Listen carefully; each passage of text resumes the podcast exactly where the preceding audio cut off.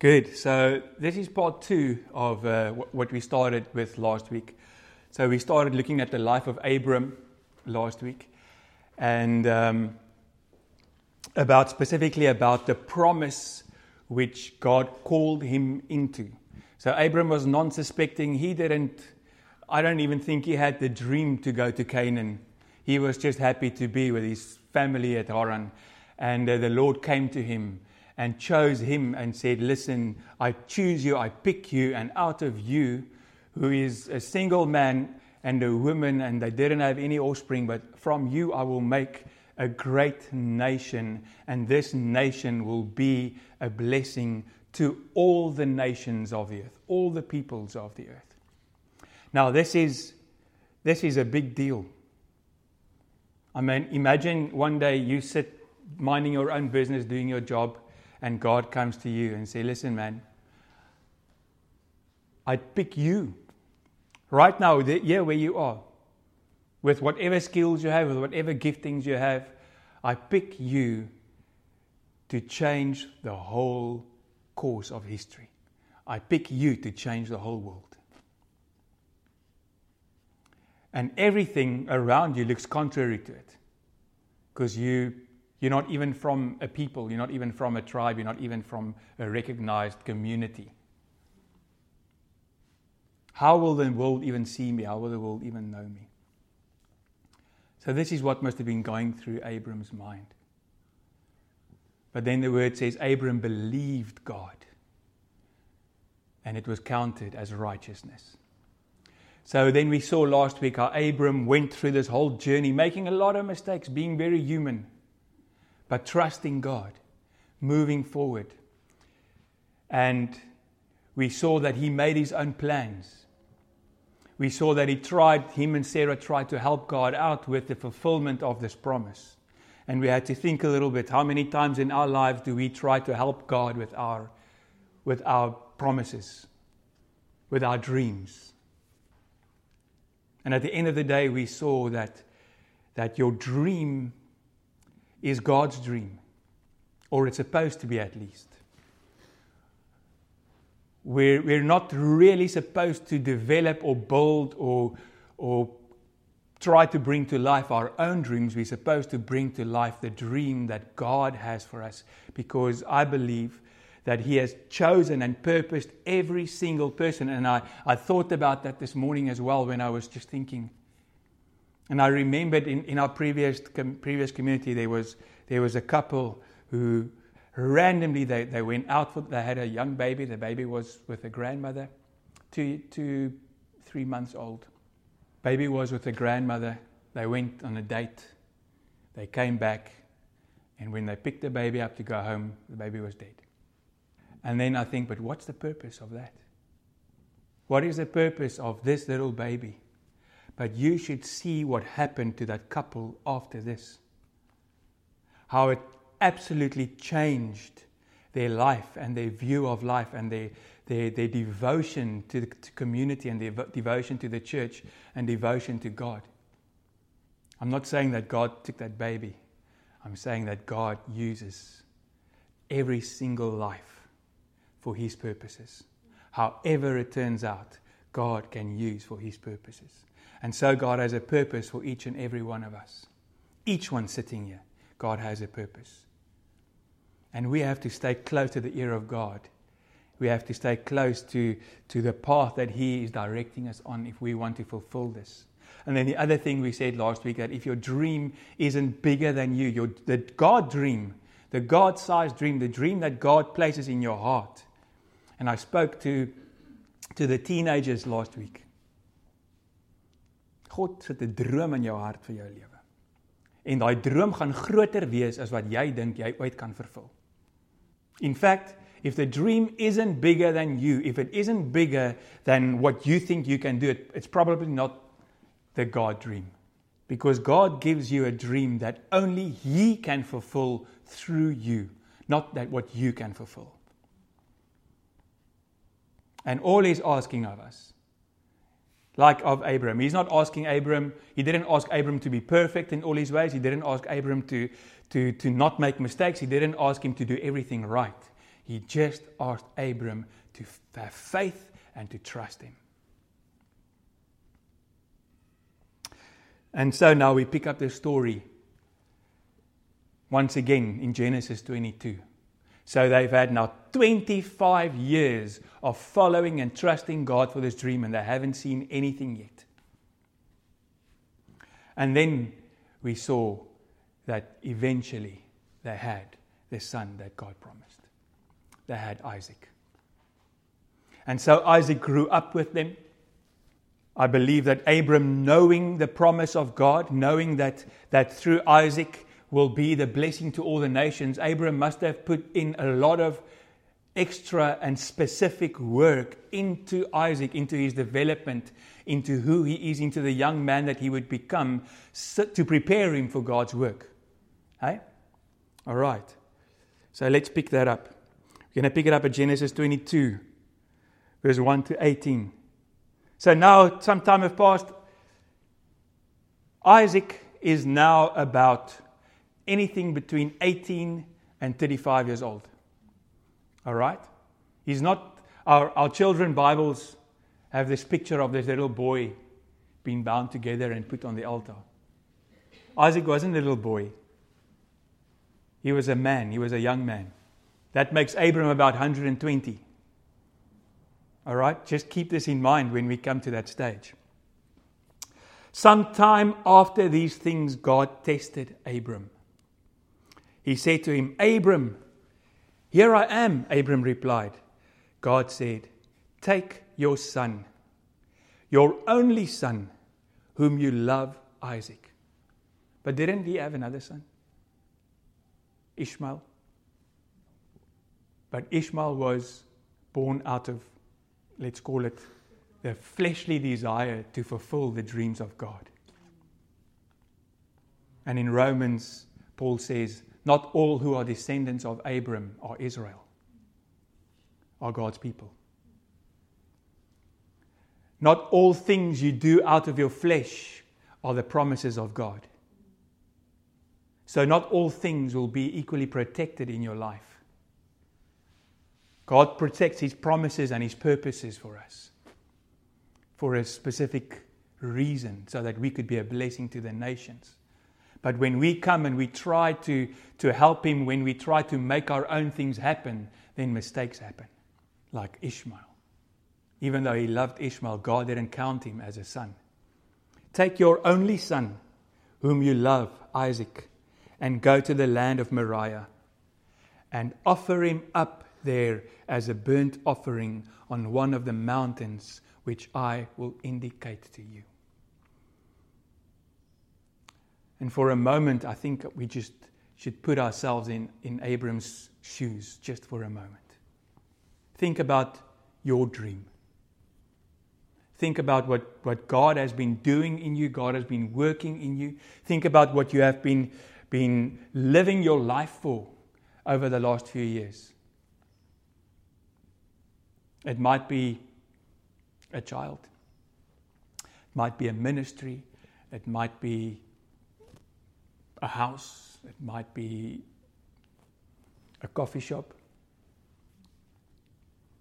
Think, just put yourself in Abram's, Abram's shoes. Now, you have worked towards this, you have trusted God, you have waited 25 years for this to happen. And then eventually it happens and everything is well, and you, you, you're related and you, you say, Yes, God is true to His word. He's, he's, he's faithful, He's ever faithful. And then one day God comes to you and says, Okay, now take that thing and kill it. Offer it up. Remove it from you.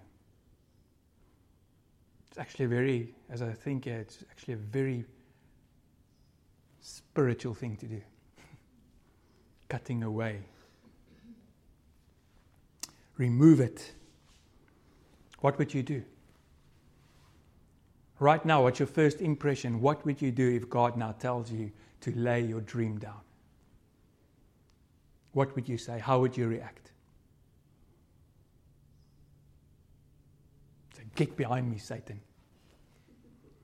The enemy must be trying to mingle in here with my plans, with my dream, because God gave me this dream.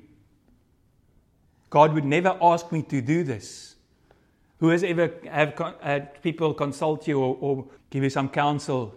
And you say, Man, I, I feel like God is asking me to do this difficult thing. And you say, No, God would never ask you to do that. huh? Would He? Would He ask you to kill your darling? The thing that is so close to your heart?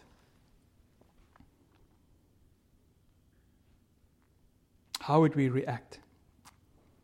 This is what Abram did. Verse 3 say, early in the next morning. Immediately, Abram got up and saddled his donkey.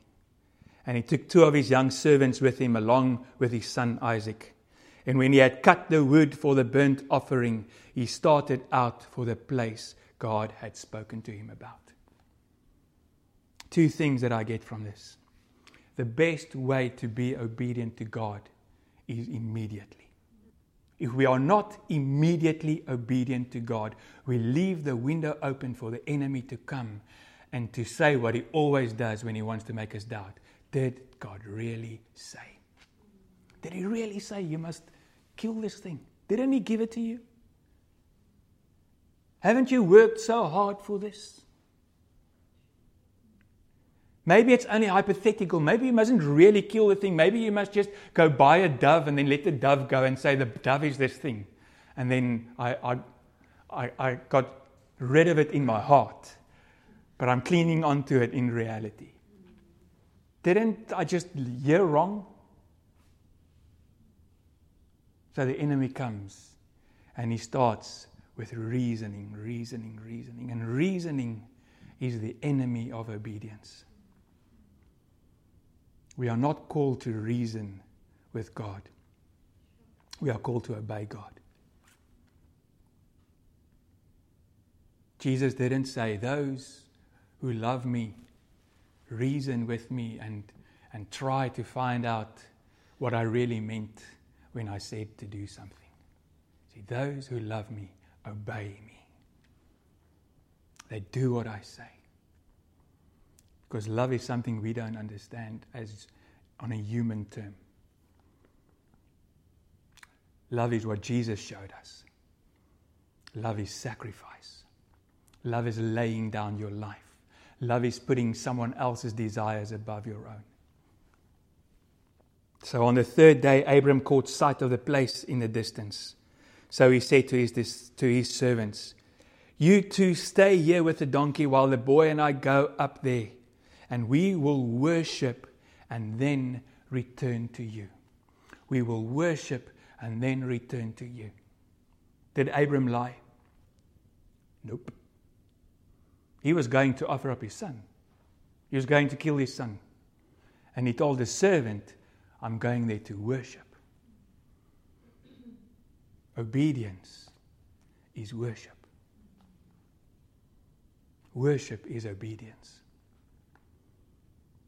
It's no use we stand here and we sing these awesome songs and, and, and we declare the goodness of God and all that, everything is true and we experience His presence. And even sometimes in worship, He tells us to lay this down or lay this down or lay this down. And we don't do it. We reason with it. So the word worship that Abram used here, the Hebrew is shachach. Shachach is, is there, there are many different expressions of worship in the Bible, but this specific word he used is not offering, but it is to bow yourself down low, to go and lie prostrate before the Lord, to humble yourself, to take on the position of humility before the Lord. So, what is he saying? He's saying, I'm going up there to put the will of the Father above my own will. I'm going up there to, to surrender to Him. God can only breathe life into a surrendered dream. He cannot fulfill a dream for you or for me or for anybody else if we try to put our own life into it. Our dreams have to be surrendered completely to the will and the ways of God. Then it will fulfill the purpose which God. We might get a lot of benefit out of even the journey on our way to the dream. We might get all the blessings, like Abraham had many blessings. He went out of every area where he went, he went with more and more and more. But he could only fulfill the dream if this thing happened. I wrote down here this morning when I read through this again, this thing struck me. He said, Abram was able to do this. Abram was able to be obedient to God. Abram was able to lay down his Isaac because in the equation, Abram didn't become God of the dream and God the servant of the dream. Do you understand what I'm saying? Many times when God gives us something, God gives us a gift, He gives us a dream, He gives us a promise, then somewhere along the line in this equation, we become the God of the promise, the Lord of the promise. It's all about us, it's about, and God becomes a servant who has to make it all work. But it's the other way around. It's always supposed to be the other way around. Lord God must always be the Lord of the dream, and we are the servant of the dream. We are only stewards of what God is giving us. We are only stewards of the, of the abilities and the talents and the gifts and the, the, the, the every good thing in life. Whether it's whether it's possessions or whether it's good relationships or whether it's ability or whether it's friendships or whether it's whatever, children. We are only stewards of what God is giving us. And the moment we get onto the throne of the dream, God is a gentleman. he will get off. He will not even fight with us over the position of the throne. We will just not be able to receive life from it. But if we are able to stay the servant of whatever God has given us, we will see many, many, many fruits from it. Didn't Jesus say, He who hangs on to his life will lose it? But he who is willing to give up his life for my sake will receive real life in abundance. And the other thing Abram said, we will worship, and he said, we will return. We will return. Did he lie? We know he's a liar. He lied about Sarah being his sister. But I don't believe he lied here. I believe he trusted God. I believe he knew that God would either provide a way out or stop him, or I believe he believed that God would be able to raise Isaac from the dead. But he said, We will return. And in that, he showed trust in the character and in the goodness and in the promises of God. He knew that God is not able to break his promise because God is not a man that he should lie. So, in fact, it's actually a little bit true to say that God would never do that to you. But it's not to him that God is not doing it. It's to God's own word, it's to God's own promises, because God is not able to not fulfill his word. If there's one thing God is not able to do, it's that. He's not able to lie, because it's not in him. He has no evil in him. He has no light. Ach, no darkness in him. He is only light. So we go on. Abram took the wood for the burnt offering and put it on his son Isaac's back. All right, so that's just a little bit of proof that Isaac couldn't be a little boy because how much wood you need to consume a body? Baie. So sou 'n klein seentjie klomp genoeg hout kon dra om sy liggaam te consume. Nee.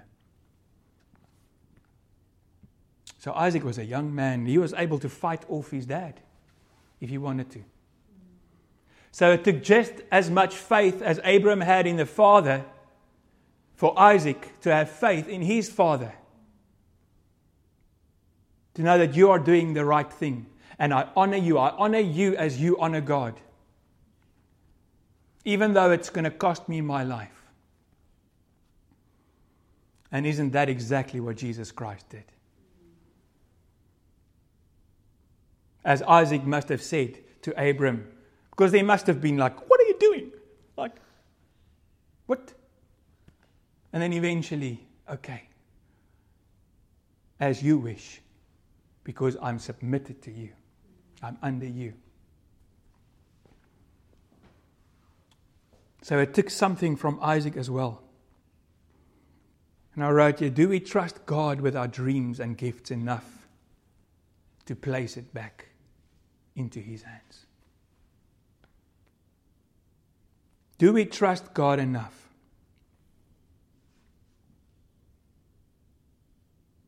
I don't even think anymore that that's supposed to be the question that we're asking. I actually think that's completely the wrong question as I think about it now. Are we submitted enough to God? Are we humble enough to say to God, God, whether you make this dream come true or not, I surrender to you. Whether I ever see the fulfillment of this dream or not, I surrender it to you. Because I know that you are sovereign. I know that you know the best. I know that you have your ways and your plans, and I'm only your servant. I just feel a thing rising in me. Because there are many ministries and churches teaching at the moment. And I must be very careful with this because I'm, I'm, I'm one with our identity in Christ and I'm one with what God has made us and restored us in His image and all that.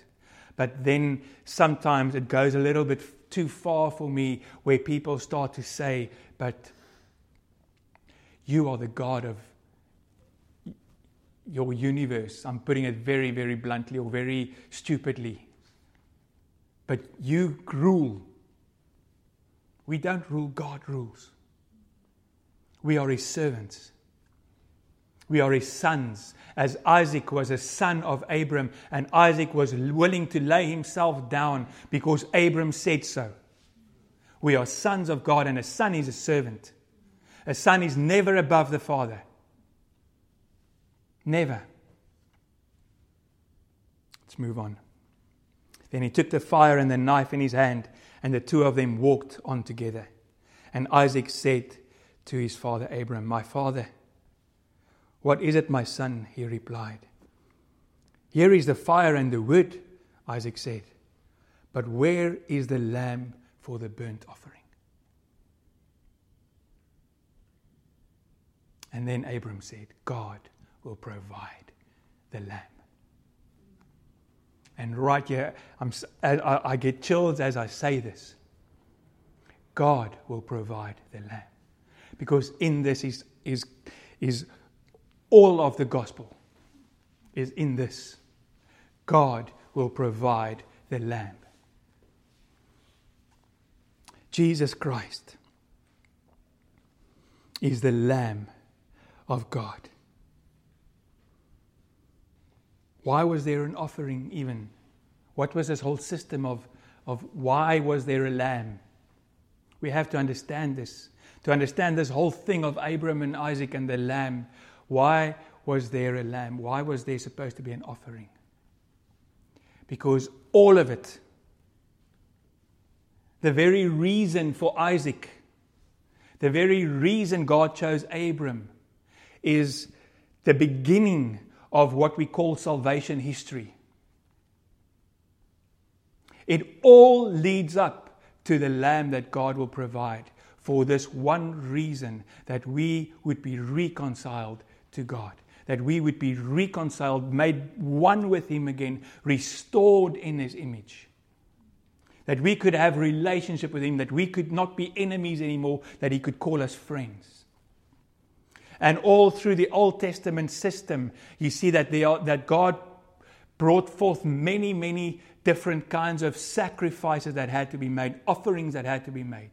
There was a daily offering. There was a sin offering. There was a many, many, many different offerings. And each time, animals or food or drink had to be sacrificed and poured out before God, which represents life. All because we were unable to have life in ourselves, because we were separated from life when Adam and Eve sinned.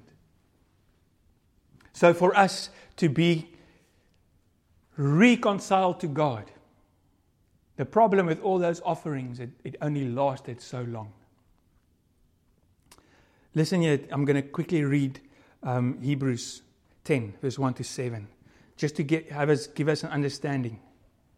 The sacrifices that the system were repeated again and again, year after year, but they were never able to provide perfect cleansing for those who came to worship.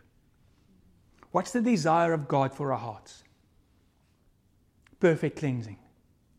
Why? Why do we have to be holy and blameless before God? You can gooi an answer. Because God is holy and blameless. And water and oil don't mix. So if water is holy and oil is not holy, then we cannot be with God. We cannot be reconciled to Him.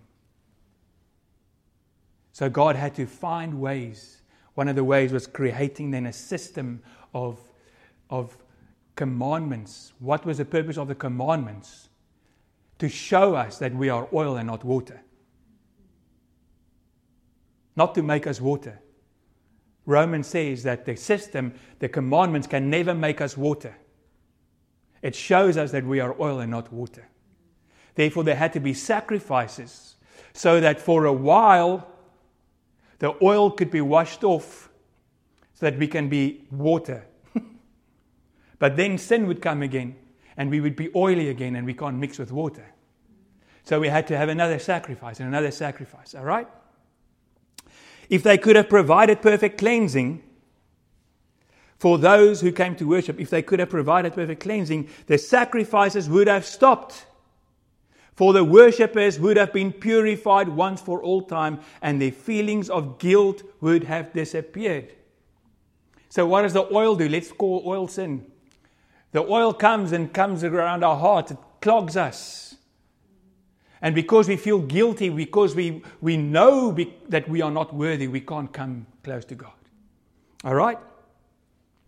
But instead, those sacrifices actually reminded them of their sins year after year.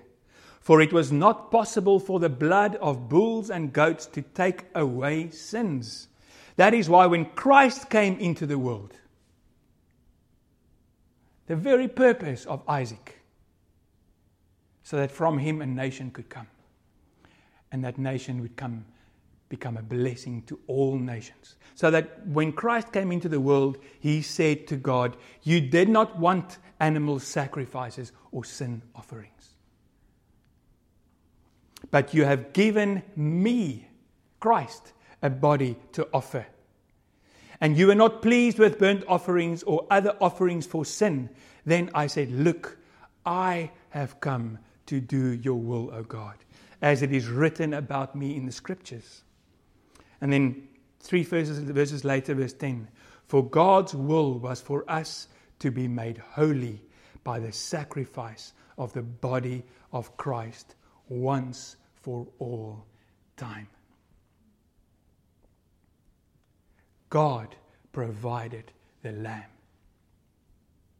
He provided once and for all the way that we could no longer be oily but pure water, so that we could be as God is pure. All right? Churches focus so much on the provision of God. So Abram went and he said, I call this place after the name of God, I'll call the name of God Jehovah Jireh, which means God provides. And churches so often focus on the physical provision of God and how He makes our lives better, and, and how, and many churches are built on that. Many churches are mega churches because all they talk about is you will be blessed, you will be blessed, you'll, be, you'll have this, and you'll have cars, and you'll have houses, and all that kind of stuff. But the real provision, the real thing this was about, is God provided the way for us to be reconciled to Him. That is the beginning and the end of the provision of God. Out of that flows all other blessings.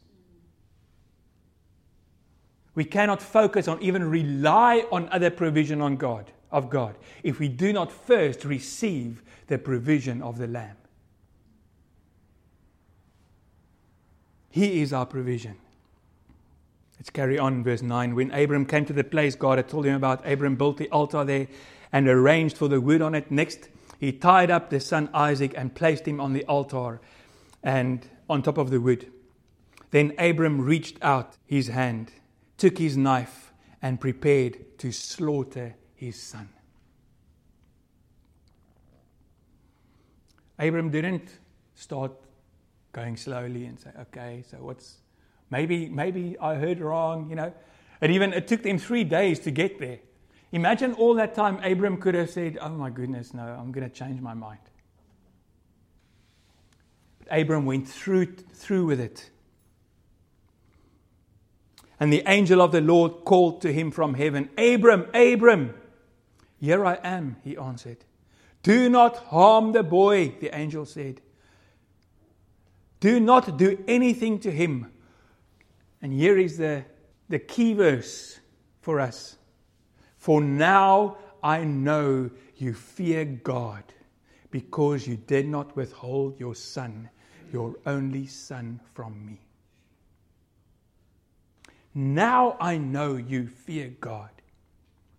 The thing is, we can say over and over and over to God God, you are God. I'm your servant. I surrender to you. I place my life under yours. I'm willing to follow you wherever you lead me. I'm willing to go wherever you go. All that kind of stuff. We can do it in worship. We can write it down. We can all that.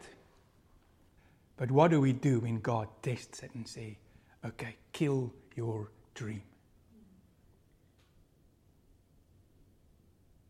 Didn't Jesus say, No one can follow me unless he first denies himself and takes up his cross?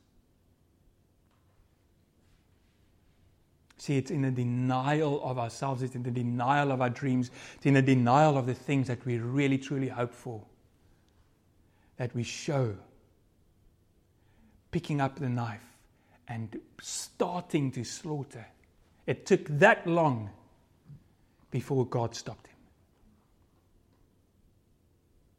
To see that he is completely. See, he could have had a conversation with Abram. He said, Abram, what would you do if I take Isaac away? And then I, I, Abram could be like very school. Say, oh no, you are God. Take him. He didn't do that. He said, Abram, go and slaughter your dream. Kill your dream.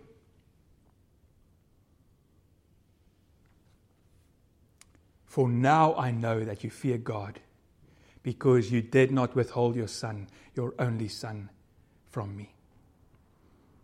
Abram looked up and saw behind him a ram caught in the bushes by its horns. So he went over and got the ram and offered it up as a burnt offering instead of his son. And Abram called the name of the place, The Lord Provides, Jehovah Jireh.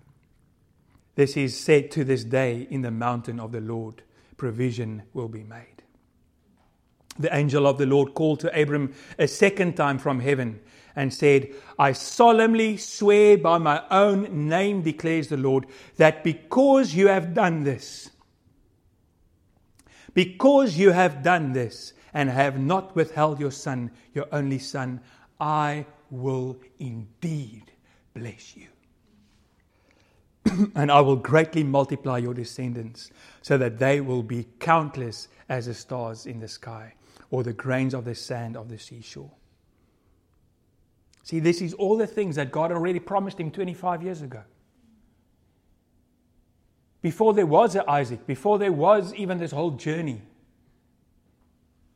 God promised all this stuff to him. But now God says, by my own name,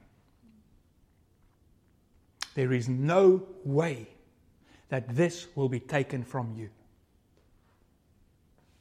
There is no way that this can be stolen from you because you have laid down the life of this very thing. So, what is he saying? The safest place for our dreams and our hopes, the safest place for our giftings, the safest place for, for, for, for what God has given us is dead back in his hands. Because then he can come and he takes it and he breathes his life on it. And then it's not a hope and a dream anymore, it's a reality. It's something that is set, that is manifest.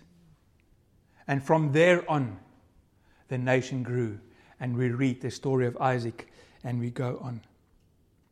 So I want to close off with a few thoughts. I'm going to ask you a few questions and then I'm going to play us a song where we can just sit and reflect during that song. The first thing I want us to, to just spend time with God around this morning is are our dreams and our desires and our hopes from God? Are we building our own dreams or empires?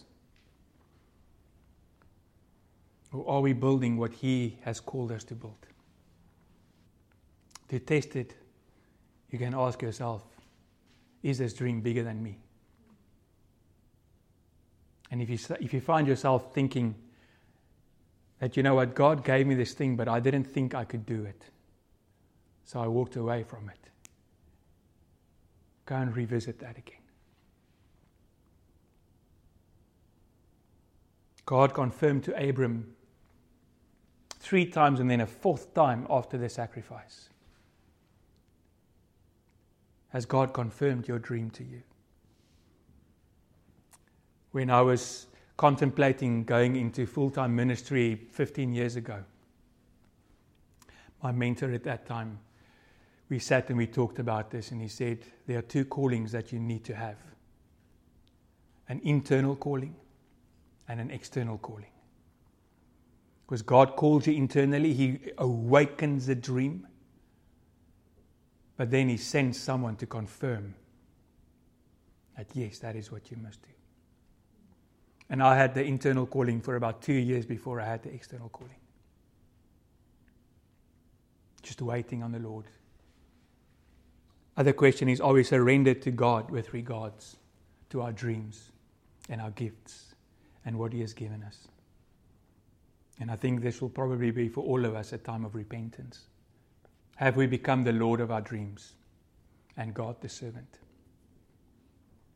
Maybe we should get that equation back. And then are we committed to steward and not own what God has given us? The Bible says all good things are from God. All things. I'm not just here talking about our dreams. Everything God has given us, He's given us to steward. And when we steward something and not own it, it will become a blessing for others. But when we own it, we'll literally smother it to death.